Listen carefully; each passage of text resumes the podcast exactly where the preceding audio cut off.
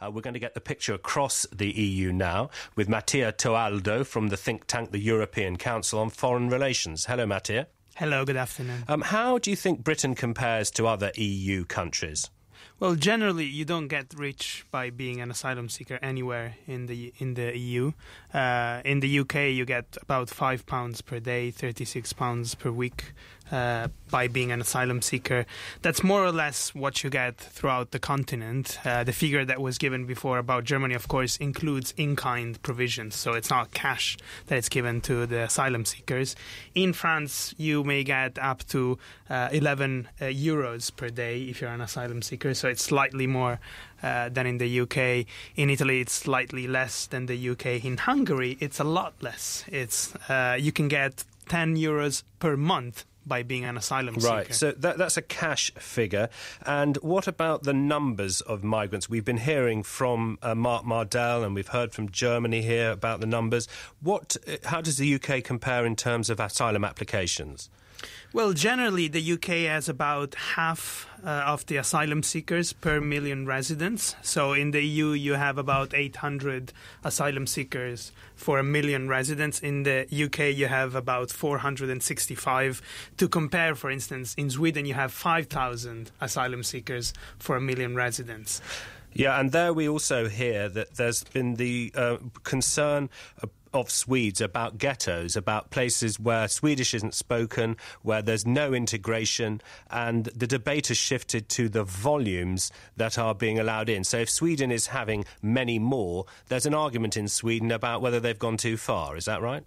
Yeah, that's an argument for Sweden because, of course, they have been getting a lot of asylum seekers and refugees in the recent years. But bear in mind that there is a huge number of uh, refugees coming out just of the Syrian crisis. About half of the Syrian population uh, is now either internally displaced or uh, living as a refugee nearby. And when we think of that one country, half of that population's on the move. Half of all Syrian asylum seekers end up in Sweden. That's an extraordinary figure. Well, actually, half of those who come to the EU, because the largest number of uh, Syrian refugees actually live in the neighboring countries. Turkey alone has about 2 million Syrian refugees on its soil. And Lebanon is astonishing because out of a population of 4 million, they have 1 million Syrian refugees. Now, Mattia Toaldo, that's an Italian name if ever I heard it. Exactly. And we saw pictures just a few months ago of your island of Lampedusa, where there are so many migrants who've crossed the Mediterranean that they clearly outnumber the Italians there. Yeah, although n- now with the search and rescue operations in the Mediterranean, people don't end up anymore on the island because, of course, that was not feasible in the long term. But for sure, we have had about 200,000 people last year arriving uh, to Italy just from Libya. Uh, so that is a crisis. Of course, it's not comparable to the ones I was describing before for Lebanon and Turkey. And can you understand? I asked Nina this. Can you see why the British have have found that there's a new tone to this problem because of what's happening in Calais? The roads are frequently on fire in Calais because of a strike. The roads of Kent are frequently blocked. There has been deaths in the Channel Tunnel. Uh, you can see, can't you, why the British are saying what's going wrong with the policy on migration. For sure, and I agree with Nina. Part of it it's because this crisis is very visual. We can show that on TV. We can show the migrants uh, boarding on lorries. We can show the fire in Calais and so on. Uh, so I think part of the issue is that we can see this because, of course, the the largest number of people who come to the UK don't come through uh, the tunnel channel.